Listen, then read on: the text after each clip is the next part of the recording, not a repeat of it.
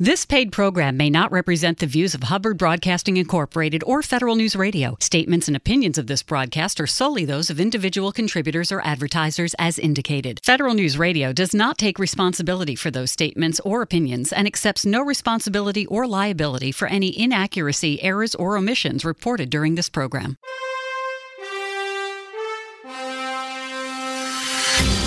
This is the Business of Government Hour a conversation about leadership and management with government executives and thought leaders who are truly changing the way government does business. I'm Michael Keegan, your host and leadership fellow at the IBM Center for the Business of Government. What is the mission of the National Geospatial Intelligence Agency's CIOT Directorate? How is NGA maximizing the use of technology to meet its mission? And what are the technology priorities for NGA? I'll explore these questions and so much more with my very special guest, Chris Johnson, Acting Chief Technology Officer at the National Geospatial Intelligence Agency, NGA. Chris, welcome to the show. It's great to have you. Hey, thanks. I appreciate it. Thanks for having me. So, I'd like to start off by adding some context uh, with my audience. So, would you tell us more about the history and evolving mission of the National Geospatial Intelligence Agency, also known as the NGA? Yeah, absolutely. Uh, NGA is uh, is an incredibly fascinating organization. Uh, it's got a, a deep history uh, that that touches many aspects of our world and our lives today that, that most people don't even don't even realize. Right when you when you think of NGA, people think, oh, it's an intelligence agency. At the you know we do satellite imagery. There's so much more um, under under the hood of NGA we obviously we got our, our our history and our pedigree from a number of different organizations over the years. Obviously, the map making heritage and history from Defense Mapping Agency uh, was a big part of, of who we are today. Additional, uh, you know, roots coming back from uh, you know our, our previous organization, NIMA, the National Imagery and Mapping Agency, and right. So, in addition to the, I'll say the more traditional intelligence mission uh, NGA does. I'd love to also talk a little bit about our maritime safety of navigation mission because this is one of those things that I don't think that people know NGA plays a, a critical role in. And we do this, we offer this service. It's one of our statutory responsibilities. And we offer this as a service to the world. This isn't something that we do just for the United States. It's not something that we just do for DoD. We offer this to, to, to mariners across the world um, and it's that that safety of navigation notice to mariners. Wherever there is a hazard there's an obstacle there's a, a, you know a potential danger to sailors anywhere in the world whether they're commercial whether they're a government in the military or whether they're just civilians out on, on a yacht enjoying the uh, enjoying a, a cruise around the mediterranean. And there's an nga team on standby 24 hours a day collecting information and data from around the world and putting that back out um, for everybody. We we have a similar type function for safety of flight. And so there's there's there's a lot that goes on at NGA, like truly unclassified missions uh, that we do on behalf of of the world, which makes which makes it really exciting. Um, and so our our customer base isn't just uh, senior policymakers. It's not just the military. It's it's everybody. It's it's sailors. It's friendlies. It's it's everyone in the world, and that really makes NGA a diverse and exciting place to work. That's great, Chris. And yeah, I was wondering if you could tell us more about the um, the NGA directorate you're part of, which is the CIO uh, T directorate. And can you tell us more about the mission of this directorate? How is it organized? And, and more importantly, how does it support the overall mission of NGA? Absolutely. So CIOT is a it's a combination of a couple of different legacy organizations. So uh, a while ago we had an organization called the Office of the Chief Information Officer and we had an uh, another office called E for Enterprise. And we had segregated the duties and responsibilities of the CIO from the people who actually maintained the the underlying IT infrastructure. Um, and CIOT was a merger of those two organizations under the CIO at the helm uh, of the organization. And so the way that we have structured CIOT is around our core underlying infrastructure and enterprise services. So there's an organization that focuses on those things. We have a, another organization that's focused on the more on the software development side, mission delivery side, right? So the think of these as the the people who are building the applications that are used by our mission customers, and they're leveraging a lot of those enterprise services that are provided by the infrastructure team.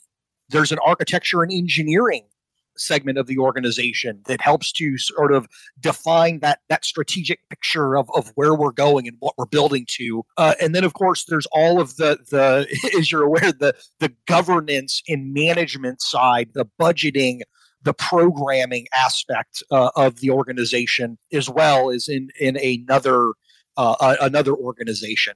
And so how we specifically support on the the mission side we have implemented something we call the integrated program offices and these ipos are a it's, a, it's a program management construct that has mission owners from the mission side that are kind of directly embedded in partnering with the technologists and the program managers that are delivering uh, uh, capabilities and technology to our mission customers. And so they help set the priorities. They help decide what features are important.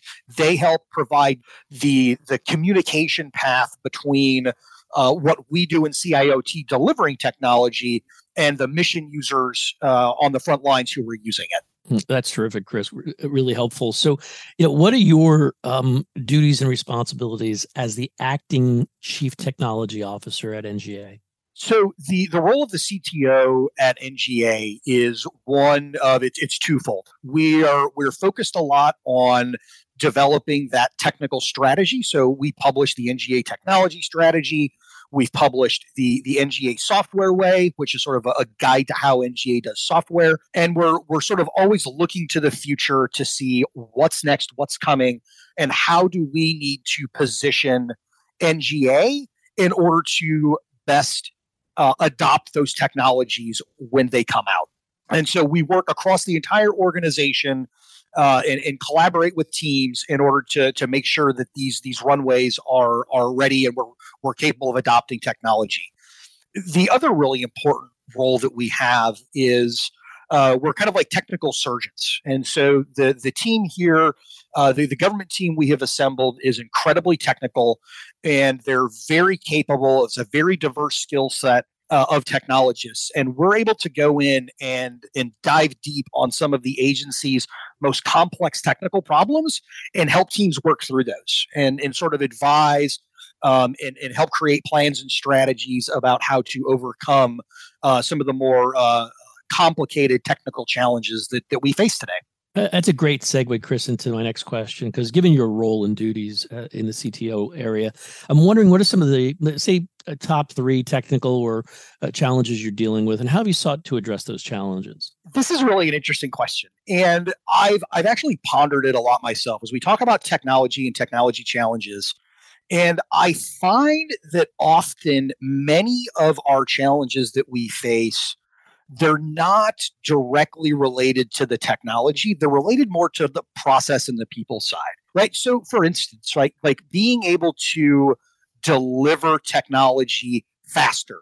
Yes, there is a absolutely a technology component to us delivering capabilities to mission faster. But oftentimes it's those those existing processes within the government that, that are getting in the way and slowing down and prevent us from using the, the technology uh, effectively. And so part of the, the things that we're focusing on is we're, we're rolling out a, a DevSecOps platform as a way to help our software development teams rapidly deliver that value. That's only one part of this. So we call that environment NGA Core. It's our common operations release environment. And it's it's full end to end from where our developers write the code to where we test the code and to where we push it into operations that's kind of one big aspect of that. The other aspect of it is changing the mindset of people to be more customer oriented uh, and more user oriented. Uh, NGA uh, as a, as a history of an acquisition organization, and, and I don't think this is really unique to NGA. I think most government organizations are, are probably finding themselves in a very similar place these days uh, as digital technology is evolving. We're used to buying complex IT systems that were built around hardware platforms. Right. And the world that we're we're now in, the hardware platforms are all being abstracted away from us. And we're really software focused. And so that lends itself more to a direct collaboration with an end user.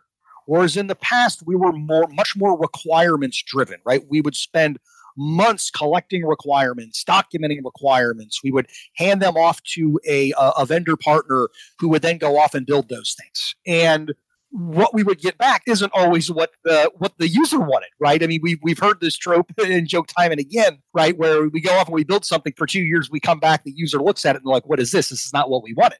And so, shifting that mindset and that culture for people to more deeply engage with users, define the problem. What problems are we trying to solve? Who are we trying to solve them for? those lead directly to better technology outcomes at the end of those development cycles because we're not just building to what's on a piece of paper, we're building to satisfy a real mission. Given your current role and your experience within the directorate, what has surprised you most doing the work that you're doing? What has surprised me most? I've so I've been at NGA uh, in one way, shape, or form since the about 2008. and So not much surprises me. I mean, there's there's a lot of different ways. I think I think what surprises me most is that there is an incredible desire amongst the rank and file to to change and, and to to do things differently right i'm i'm surprised at the the change readiness indication of the rank and file workforce. Change is hard. Change at NGA is really hard. But from my vantage point where I work, I work a lot uh, at both complete spectrums of, of NGA. So I, I work at the, the most senior ranks in, in interfacing with uh, the, the leadership team. And then I also I'm working at the grassroots level right alongside teams. We're pushing our sleeves up and, and helping them solve some of the most complex challenges. And so that offers me an incredibly unique perspective into the organization. And I've been nothing but just blown away and impressed by the commitment and the passion of the, the teams that are working some of these problems in the face of a lot of the uh, I'll say the the challenges that that come with some of our our more inflexible government processes. Um, these people are are incredibly committed. They're they're innovative. They're looking for new ways to do things, and it, it really is a, a joy every day to get to work with these teams and, and and help them be successful. That's an excellent point around uh, the focus on mission and people, and, and that requires you know effective leadership. So, Chris, I was wondering if you could tell us, in your mind, given your background, what makes an effective? What are the characteristics make an effective leader? And more importantly, what leadership principles have you employed and have guided your career? I think what's most what I have found most effective and what I try and really um, live up to every day is empowering people to do great things. That is really where I see the role of our office and how we have been most effective across NGA. It's not by doing things on our own, it's really by finding those teams and th- those pockets of excellence and coming in and using our position and our influence to remove the blockers from them, to give them the creative uh, leeway that they need to do great things and be successful. I really believe that. I try to focus on empowering people. I avoid micromanagement at all costs. And I am incredibly open to being told that I'm wrong. uh, in fact, I, I, often joke with my team that if I could, I would actually write it in their uh, performance plans that they have to tell me at least twice a week that I'm wrong about something. I, I think that is incredibly important in order to foster this continuous open dialogue about what options are available, what's the best route to do something, um, and that every voice is able to be heard and contribute to our long-term solutions because that's how we end up with the best outcomes right? Empowering people giving them agency over the things that they're passionate about every time you will have a more positive outcome than if you were simply to try to direct something from on high giving people agency, giving them ownership, giving that creative license is is simply accelerates innovation and accelerates positive mission outcomes. What are the key technology priorities for the National Geospatial Intelligence Agency? We'll explore this question and so much more when our conversation continues on the Business of Government Hour.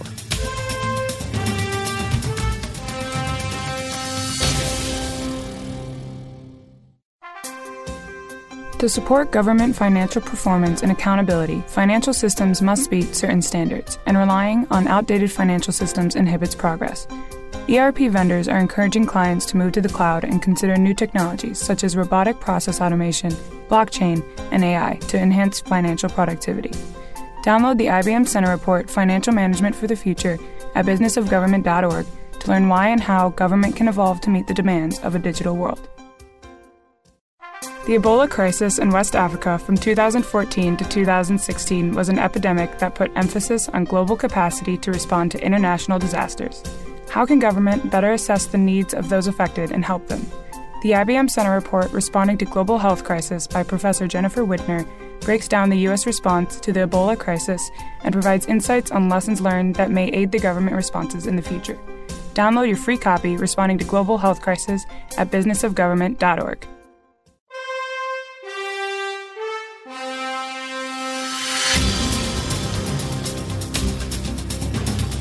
Welcome back to the Business of Government Hour.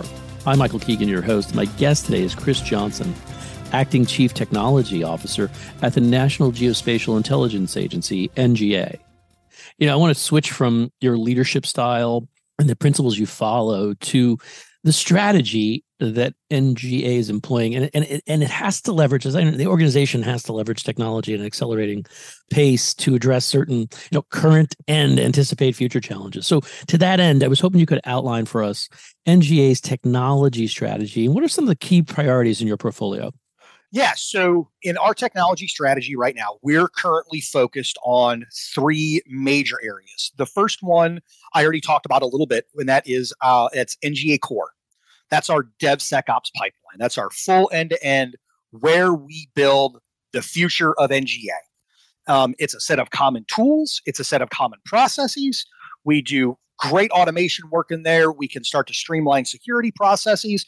And most importantly, we can get capabilities and features delivered to users in as close to real time as possible as they're responding to a, a very crazy world that's that's that's happening around us. Um, there's always a, a, new crisis, a new emergency uh, that we need to be prepared for, and and oftentimes we find ourselves in this place where, as those crises are happening and unfolding, we're jumping through hoops and we're trying to figure out how can we like re-engineer, re-architect, move things around in order to give those mission people the tools and the capabilities and the features they need. And so getting to a point where it's less of a pull uh, on us and it's more of a, a, seamless kind of push through our DevSecOps pipeline is, is where we're, we're trying to get to. Complementing that is our uh, establishment of a career field, a government career field here at NGA for software product managers. This career field is not new to industry. In, in fact, all major software companies out in industry use product owners, product managers, uh, product line managers, vice president of product. And the role of product people is to primarily engage with those user communities, to shift sort of the focus from these very sterile, like requirements based documents to truly and deeply understanding a user's needs. What are the problems we're trying to solve? Who are the people we're trying to solve them for? And then turning those things and translating those into features and user stories that we can develop and get feedback from the users on as we're developing in very small increments. Uh, another key push is uh, our document, the NGA Software Way. So, the NGA Software Way is all about how NGA develops software, right? So we start with we started with NGA Core, which is where we build software. We then put in uh, software product management, which is the tradecraft piece of building software. And now we have the NGA software way, which is all about the process and how we go about building software. And step one of that process is to appoint and empower a product manager. Step two of that process and, and this is probably in my mind one of the most important steps, is before before writing a single line of code, is to actually go out and meet with the users and talk with the users and then use that research, that experience, that feedback to then start building something and then to build something in single digit months. That's our goal. Our goal is always with technology now. We want to get something into the hands of the users in single digit months so we can get immediate feedback from them. Uh, oftentimes, we try and build to the end, and we'll we have this grand design, and we go and build this grand thing over the course of several years, and then give it to the users, and they're like, ah, that's not really what we wanted right? So it's so important that as we define a minimum viable product, that we're being true to that and we can get it to them quickly and then incorporate that feedback. From the CTO's perspective, those are our three big pushes that we've been working on probably for about the last two years now. And they're in a they're all three of them are in a great place, uh, well along the way to adoption and implementation of all of those things. Uh, and we've we're incorporating uh, a lot of these best practices into our uh, acquisition processes through acquisition design elements. So our contracting partners and vendors will see that, hey, we want you to follow the NGA software way. We want you to develop and use NGA core. So we're trying to kind of pull all of this together and push forward into the, the future of software development here at NGA. Chris, I think you got a little bit into my next question, which is, you know, as you step back as a follow up, I was wondering, are there any internal drivers or external trends that kind of shape and informed uh, your technology strategy?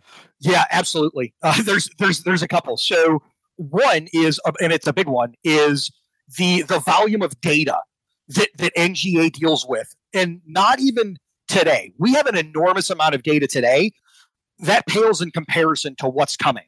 So GeoInt is exploding. Commercial GeoInt has has just grown exponentially over the last 10 years, right? When, when I first came to work at NGA back in 2008, if you would have told me then that there would be a commercial company that would have a, a concentric ring of micro satellites in orbit around Earth that could take a picture of the entire planet every 24 hours, I would have said you're crazy. Like that's something from science fiction. It's never going to happen. Here we are right? These things are realities now. There are commercial startups every day doing new and innovative things with geospatial intelligence, with microsatellites. And the data onslaught is real, right? When we coined the term big data, I think maybe about a decade ago, everybody loved talking about big data. That's nothing. Big data is nothing. That's small data uh, compared to the challenge that we face now. And the key problem with big data or with enormous data that we now have we have to be able to process it all right the, the united states is investing enormous amounts of money in getting this data we have to be able to use it and so we can't scale that with people right we don't have enough people we could we could hire half the country and still not have enough people to look at all the data so we have to start leveraging things like artificial intelligence machine learning computer vision we have to utilize those technologies in order to process all of this information right? That's so that's where it becomes critically important we start talking about a DevSecOps pipeline. Being able to get those algorithms, being able to get those containerized services into operations in order to exploit the data and doing it in a rapid manner is critically important. Because what we don't want to find ourselves in next week, there could be a new innovative commercial company that pops up and we could have access to a data set right? That's very valuable and relevant to, say, a, a current situation we're in. We want to be able to use that. We don't want to have to go into this long multi year engineering process in order to be able to access that. another key driver is that the expectations of the users and the workforce is changing right as we start to to get to some of the the, the multi-generational workforce and the younger workforce right these are people who have grown up with technology um, and they have some very specific ideas about how that technology should work and about how rapid it changes and about how friendly and useful it is for them to use. Um, and they're letting us know that, right? We're being judged against commercial companies. We're being judged against, you know, the the ability uh, for for search uh, and and the ability for them to find things like they can with Google. They're using large language models at home. They want to be able to use those things at NGA. So there's this kind of culture clash now where, you know, big government, typically slower to adopt technology, much more, you know, you know uh, a traditional type collaboration is now meeting a new a new generation of, of workers who have incredibly different expectations. Um, even on the analyst side, on the geospatial analyst side, when you look at the role commercial GeoInt is playing in the media in narrating the current crisis in, in with Russia, Ukraine, and with with with Israel and Hamas, GeoInt is all over it. Like the commercial GeoInt, the, the news outlets are using GeoInt to tell these stories, right? And they're doing some incredible things. And so our users have similar expectations. Hey, look at these cool tools. Look at the features they have. That's driving a lot of what we're trying to do to make sure that we're always providing them the best and we're being very responsive to their needs in real time. Those are the two big drivers that are really pushing us fundamentally to think differently about technology and how we get that technology into the hands of our users as quickly as possible. Yeah, Chris, that was some excellent insights. Um, I, I, you mentioned a couple of times during our conversation GeoInt. I was hoping we could take a little bit of time to actually explain for the audience what is it, how has it evolved, and um, what role does advancing technology or emerging technology play in its evolution? So i am gonna I'm gonna make a disclaimer right now. So if there are any of my my fellow geospatial colleagues that are hearing this, right, there are there are very strong opinions about the the difference between say geospatial analysis and imagery analysis. Like I, I, am I am neither a geospatial analyst or an image analyst, and so I will give you as a technologist supporting those things. Um, I will I will give you my interpretation of how I how I think they work, but I'm, I'm sure there's probably a dozen different answers um, depending on the the people involved. So imagery analysis is the more traditional. We think about you're looking at a uh, a satellite picture from above, and someone's looking at the picture and trying to decide and determine what's going on in that picture, right? That's more imagery analysis type work. On the geospatial side, it's more taking the data uh, about uh, an image. So think elevation data, think terrain data, you know, things like that, and making it available to be used as a part of other products that we use to you know like inform our uh, safety of navigation missions right like our safety of flight missions knowing how tall buildings are knowing knowing where hills are knowing the terrain like all of those that's the geospatial aspect um, of what we do it's more it is much more data centric it's much more mathematically driven side of of geoint and nga kind of brings all of these things together uh, into into one place and when we start looking at the future of, of where we're all going with this, right? I, I mentioned a little bit about computer vision. So we have uh, at NGA Project Maven, that is our, our big computer vision effort that we have transitioned over to the agency uh, from the Department of Defense that we're now leveraging and using and building out to help us address some of those data challenges at scale and to be more responsive to the needs of the warfighter when it comes to processing all of this data getting detections into their hands sooner um, and, and, kind of starting to give them that that strategic advantage. Um, I'll, I'll, say that the, the data volume is probably one of the biggest kind of strategic challenges that we're facing with GeoInt. The other one is going to be the actual processing power.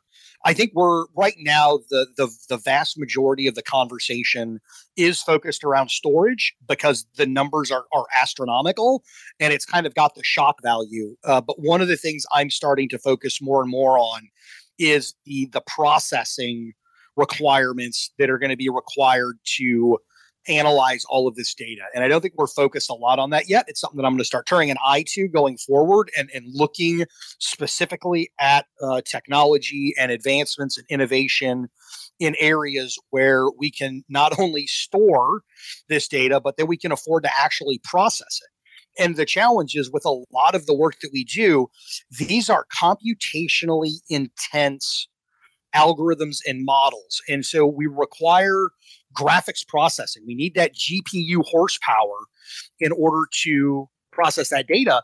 And that's that's costly. And so when we're looking at this problem in the future, it's not just about the data volumes, but we have to process all that data as well. So that's another big kind of driver, external driver that I'm I'm looking at now to help kind of inform the next the next evolution of our uh, technology baseline. You know, Chris, that, that was very helpful in giving and setting context around the term. I want to switch gears a little bit because you, you, mentioned, I think, this in one of your previous responses. But can you tell us more about NGA's efforts to transition from a system to systems architecture to more of a microservices model? And how is NGA leveraging the cloud? And that's really where I'm going to modernize its systems and infrastructure. Yep. So that's a great question. Uh. Let's start with cloud because cloud's an interesting, an interesting one. Um, like when when you talk about cloud, you talk about cloud adoption cloud isn't necessarily a technology use case. It's more of a business use case. And, and where we put things, how do we run things? More and more, the commercial cloud infrastructure providers are getting into that services area. So they are providing more and more services. I think government is starting to get their arms around how to leverage those services in a more unique way. Uh, our initial approach to cloud was very much, oh, it's another data center right? So it, it thinking in terms of storage capacity, compute processing, memory access, right? Scalability, that sort of thing, right? And now what we're seeing is a lot of these commercial providers are being incredibly innovative with some of the different services that they're offering. And it's not just about going and having, you know, uh, an, an operating system or a server in the cloud to run something on. It's about going serverless even it's about leveraging these these microservices in a in a unique way and so from there, we talk about microservices and how NGA is transforming from a, a system centric architecture to a service centric architecture, leveraging microservices. When you look at the, the history of how we do technology development, right, early on in the days of IT development, you would everything that you needed for your system, from the hardware all the way up to the application that the users interfaced with was all completely self-contained. There were no external dependencies except maybe the the networking cable that plugged into the back of your rack in order to get your your data to the the desktop of a user. Over time, we started pushing up that stack from a, a shared service model. The very first thing that was tackled was the infrastructure layer. And so now it's it's it's fairly common uh, within government and without where there is very little dedicated hardware except for some very specific use cases. And mostly all things are deployed on commodity infrastructure. So we have completely virtualized and abstracted out the hardware that sits within our data centers and within our clouds. And users and even developers don't even really see a lot of that back there. They're simply leveraging and using capacity that is available as a commodity. The next step up that stack we went was getting to platforms, right? In industry parlance, it was platforms as a service, right? Uh, the prior, the infrastructure was infrastructure as a service. So now we move into platform as a service. And this is where you get to operating the infrastructure, the provider is managing more of the application for you, uh, but uh, the underlying infrastructure, but you deploy your things on top of it. Our DevSecOps pipeline, NGA Core, is like a platform as a service uh, where users can can run and operate things. And then again, moving up that stack again to the actual microservices that used to be provided by each of those individual programs. And I'll just give an example of, of relevancy on the on the GeoInt topic, right? Images that we look at are huge. They are very, very large. Oftentimes we only need to process a little segment of that image, right? And so it doesn't make much sense for us to take that entire multi gig image and put it into memory somewhere and then run compute power against the whole image when all I may need is this 10 pixel by 10 pixel box, right? And so there's a service that we could have that's called an image chipping service, which does exactly what you would think it does. It goes in, it chips out the little piece of the image that we want, and then it uh, hands that one chip over to be processed. Historically, the way we would do this is that every individual system that had a need for an image chipping service, they would build their own because everything was self contained. There was no interdependencies between systems. In a service centric architecture, we're saying we don't need 50 of those anymore. We're going to have one or two of those, and we're going to advertise them and make them available to everybody.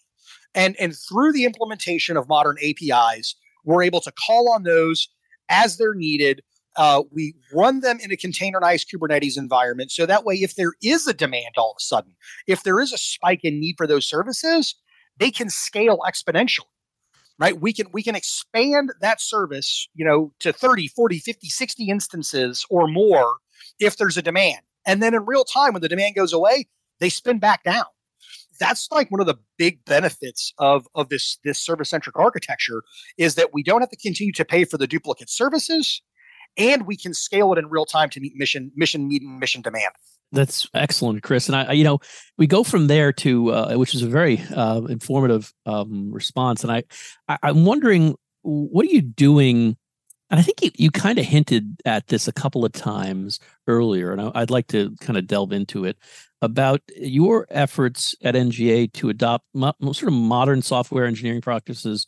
Um, and where I'm going with this is DevSecOps. What are you doing around that particular practice? Yep. So so I, I mentioned a little bit earlier about uh, NGA Core, right? So there's there's more to DevSecOps than just technology. There are many other underlying processes and things that we need to bring together. So we've got NGA Core, which is our end-to-end, we'll call it DevSecOps process. We've got the tradecraft around this, which is software product management. We've got the the process behind this, which is uh, the NGA software way. But looking a little bit deeper into that, some of the things that we're now really exploring in, in, in accelerating is we're starting to look at some of the, the, the security approval processes. How do we start to bake those things into the DevSecOps pipeline? Uh, you know, you've heard horror stories over the years across government about it taking, you know, 18 months or more to get something approved to, to, to use in the environment. And so by shrinking these things down, by putting things into these automated pipelines, by coding in security testing up front, by including a lot of those security requirements from day one of the development process, we're able to streamline a lot of that and make it a lot quicker. So I'll say we're in a really good spot from where I sit. We're in a good spot with our DevSecOps platform. It's fairly mature. We're getting a lot of adoption. And I think now what we're focusing on is we're going to focus on the the second and middle. So let me restate that. We're really far along with the dev and the ops. And now we're starting a really heavy focus on the that sec piece, the security piece in the middle, on on specifically around automation. The security piece exists today and it is very robust, but is very time consuming. And so now we're spending a lot of effort and time around how do we start to uh, condense that? How do we make it faster without having to take additional risk? And in many cases, how do we end up with better security outcomes because we're doing more automation, because we're able to scale these processes in a much different way, and because we're able to use data in ways that we've never used it before to inform the humans that are looking out for these things you know like in our in our security operations center um, that are charged with monitoring these applications uh, in services 24 7 unlocking a lot of the data early in that devsecops pipeline process gives them very very useful baselines that they can use to detect uh, i'll say anomalous activity. That's terrific and you know what about virtualization chris? What are you guys doing around that so virtualization the the revolution has has has happened. Everybody acknowledges it. Everything is virtualized these days, from from uh, within data centers, within clouds. Uh, one one unique thing at, at NGA, it's not it's not new per se, but but it is unique about us is that we do have an incredibly large uh, virtual desktop infrastructure. I think at the time when we built NGA Washington, we were the largest virtual desktop infrastructure deployment uh, in the world. Um, it was massive, and it, it, it really is interesting. It provides a really kind of cool uh, user experience. I like it from the fact that I have full mobility. I can you know walk out of my office and I can go down to a conference room and log in, and there's my desktop session right there. I can I can log in from home, and I'm actually accessing my virtual desktop. It's not there's no data on my machine. It's incredibly secure. It's all running inside the data center. Uh, so so from a virtualization perspective, NGA is 100% there. We're all in.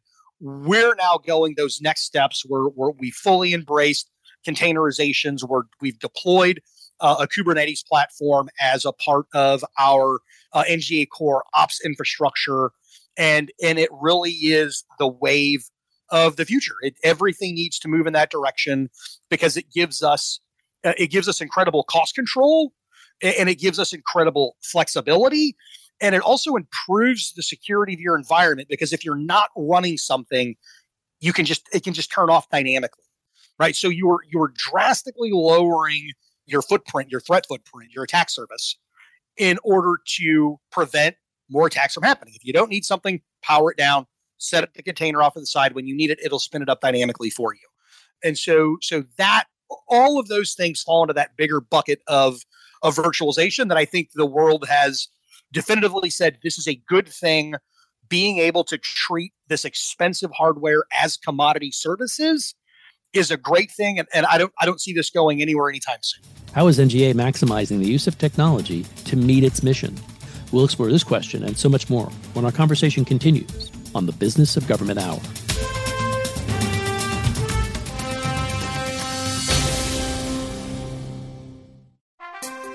How does an agency decide upon and implement a performance management framework that will be successful for their specific administration? The IBM Center Report, a practitioner's framework for measuring results, follows the implementation and results of the CSTAT management framework in Colorado's Department of Homeland Security in hopes that it can guide others who may want to institute a similar approach. Download a practitioner's framework for measuring results by Melissa Wavelet on businessofgovernment.org today.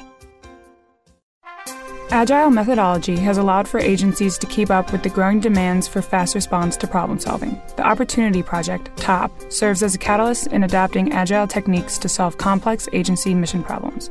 TOP works with federal agencies to identify challenges and facilitate iterative approaches in response. In the IBM Center report, Agile Problem Solving in Government, Joel Gurin and Katarina Rebello discuss the factors of success involved in TOP. Download your free copy today at businessofgovernment.org.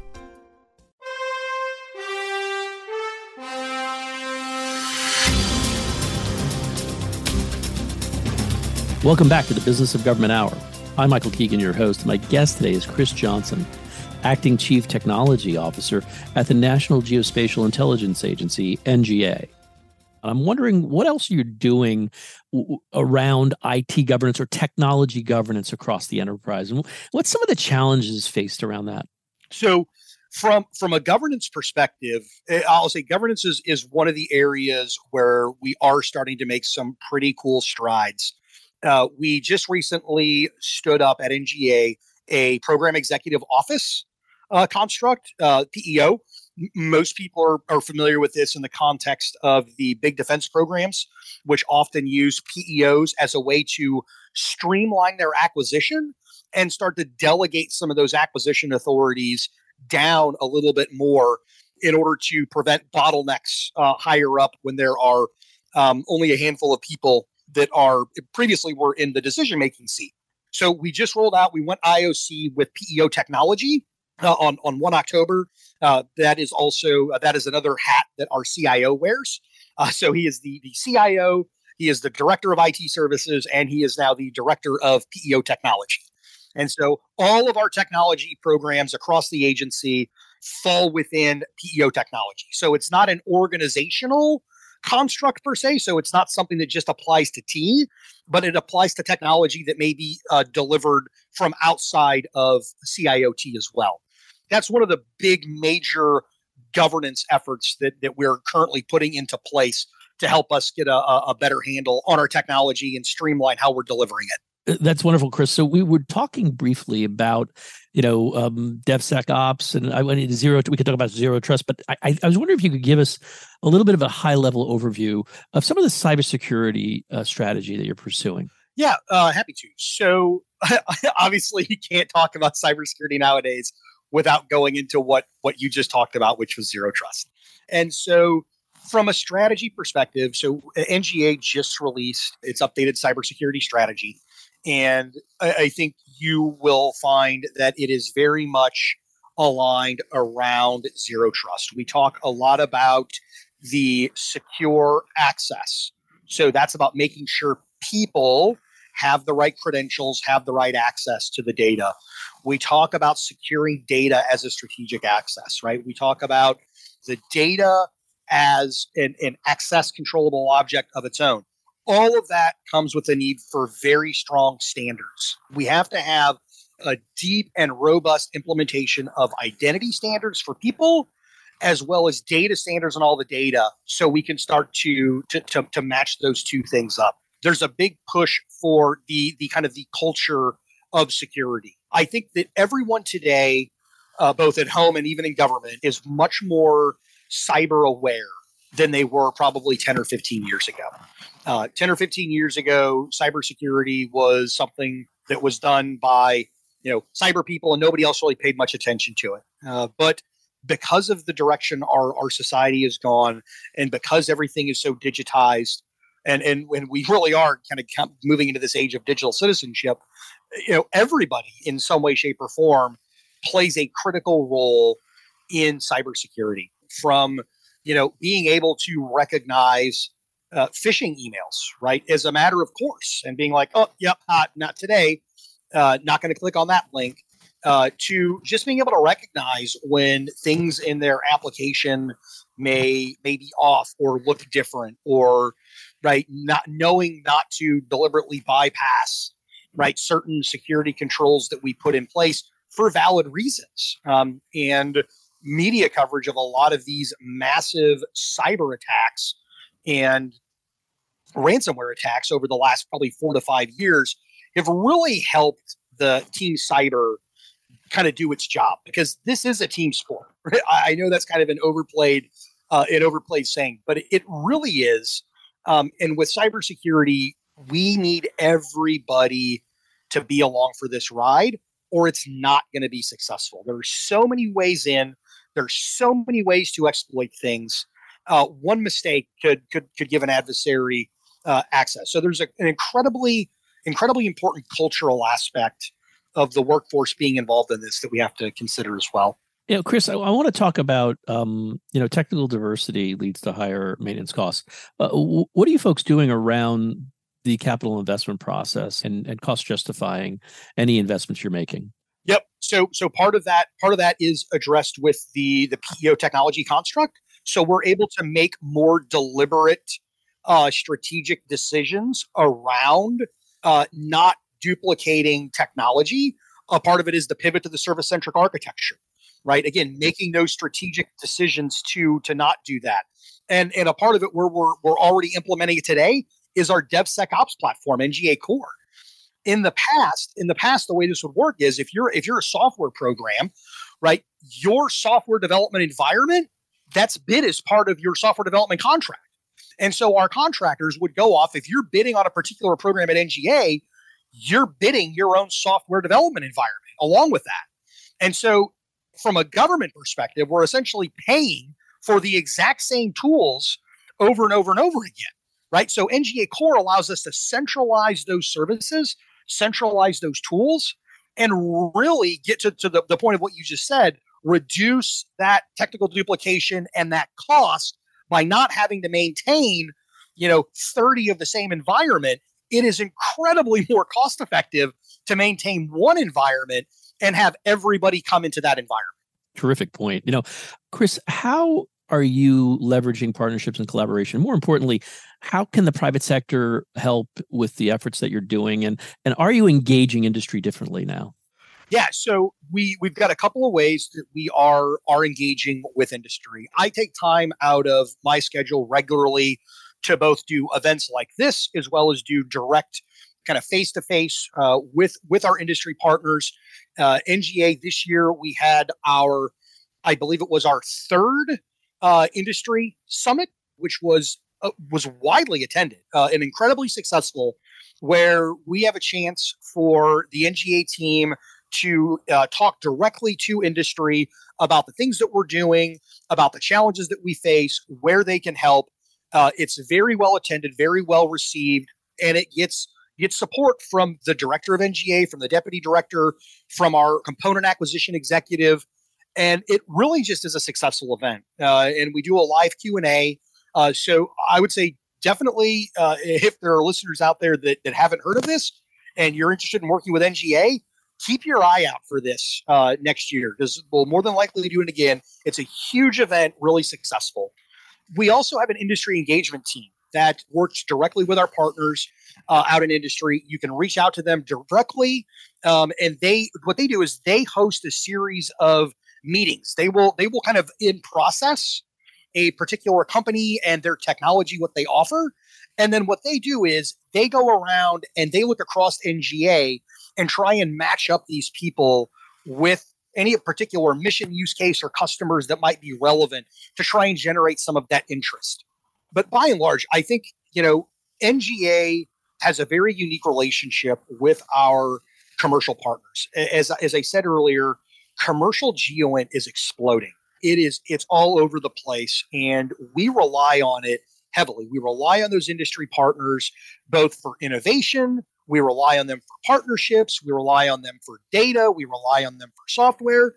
There is a huge, huge partnership that I, I think takes place between our uh, commercial GeoInt providers, or not just the, the imagery providers, but the people who work in uh, commercial GeoInt, whether it be the, the data, the software, right? We're all working together because every day there's a new use case unlocked, which is informed by GeoInt.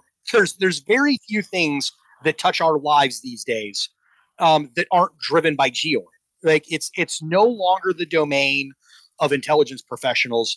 GeoInt's in the mainstream, and like everything. Think about the, the a lot of the smart devices people have in their homes, right? Like vacuum cleaners, right? That map your house right? All of that is GeoInt. Like that is all GeoInt technology. Like we're we're using this technology in new and innovative ways uh, every day, uh, and so we can't do that successfully without our industry partners. Mm, you, you do a wonderful job of explaining that. That's terrific. So, just a couple of more questions, Chris. And, and one is focusing on the future. What do you see the future of your directorate and of the directorate? And maybe for our listeners, what some of the take, key takeaways you'd like them to leave with? Yeah, so I, I, think I think for the future of of our directorate for CIOT, uh, I think we're going to see continued improvements uh, as we adopt uh, uh, the program executive office technology. I think that's going to align our acquisition programs with our technology needs a lot better. So I'm looking forward uh, to, to being a part of that transition. And I, I think from a from a key a key takeaway um, as I look to the future and I look to technology, I I think our next the next big thing that we're we're going to be exploring and looking at is the large language models. That's number one. We've all seen the explosion in generative AI and how it's being used in new and innovative ways. And we're going to have to start this process of, and in many cases, we we have some some limited uh, pilots already in in progress. But I, I believe generative AI is going to fundamentally change how we interact with and, and exploit GeoInt.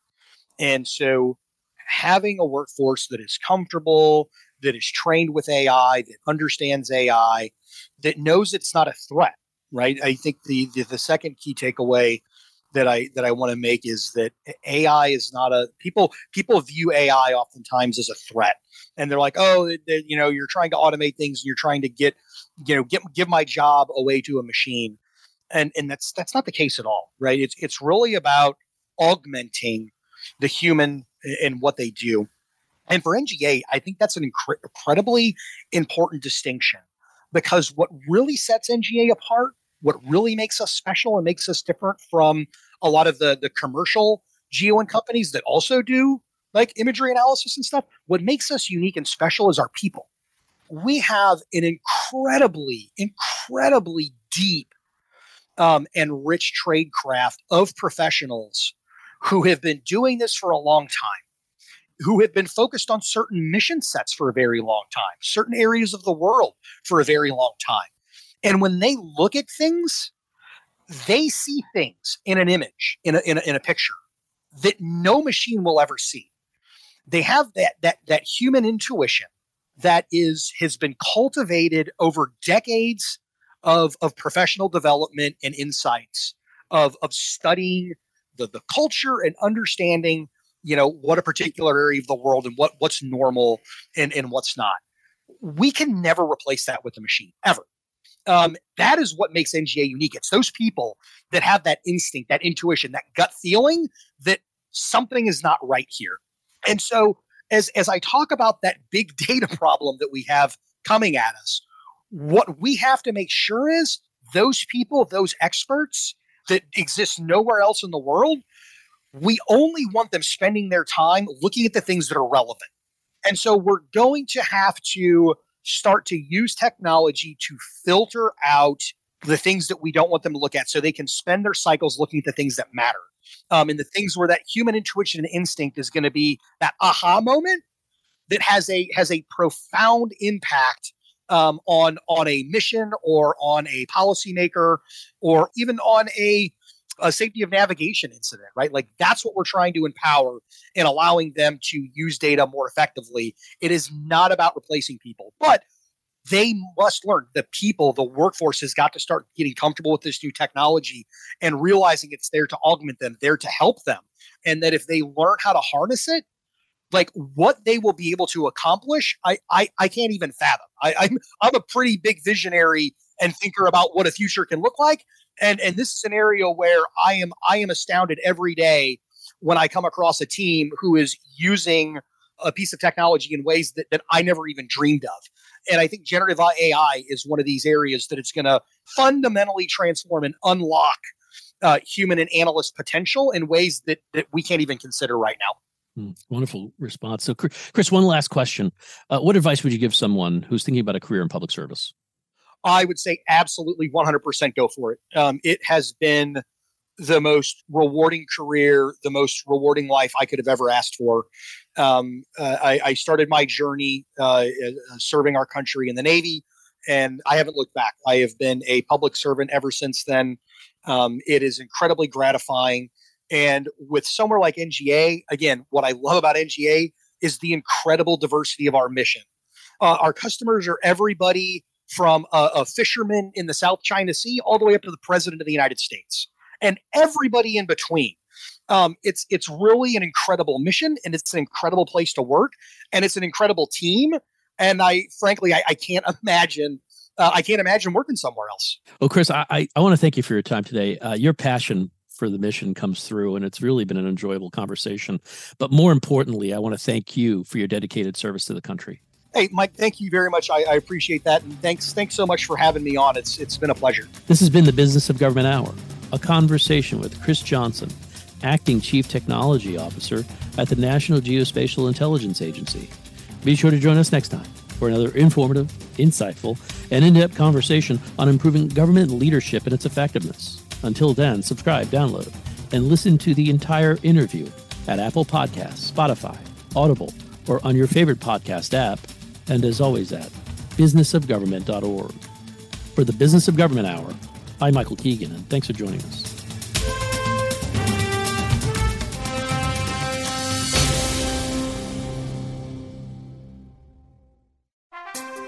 How can government best use big data to transform decision making, public services delivery, and communication? The IBM Center report Integrating Big Data and Thick Data to Transform Public Services Delivery by Yuen Yuen Ang presents five recommendations for public managers introducing the concept of mixed analytics, urging thick data, meaning qualitative information about users, to be presented alongside big data to improve government decision making. Visit businessofgovernment.org to read more.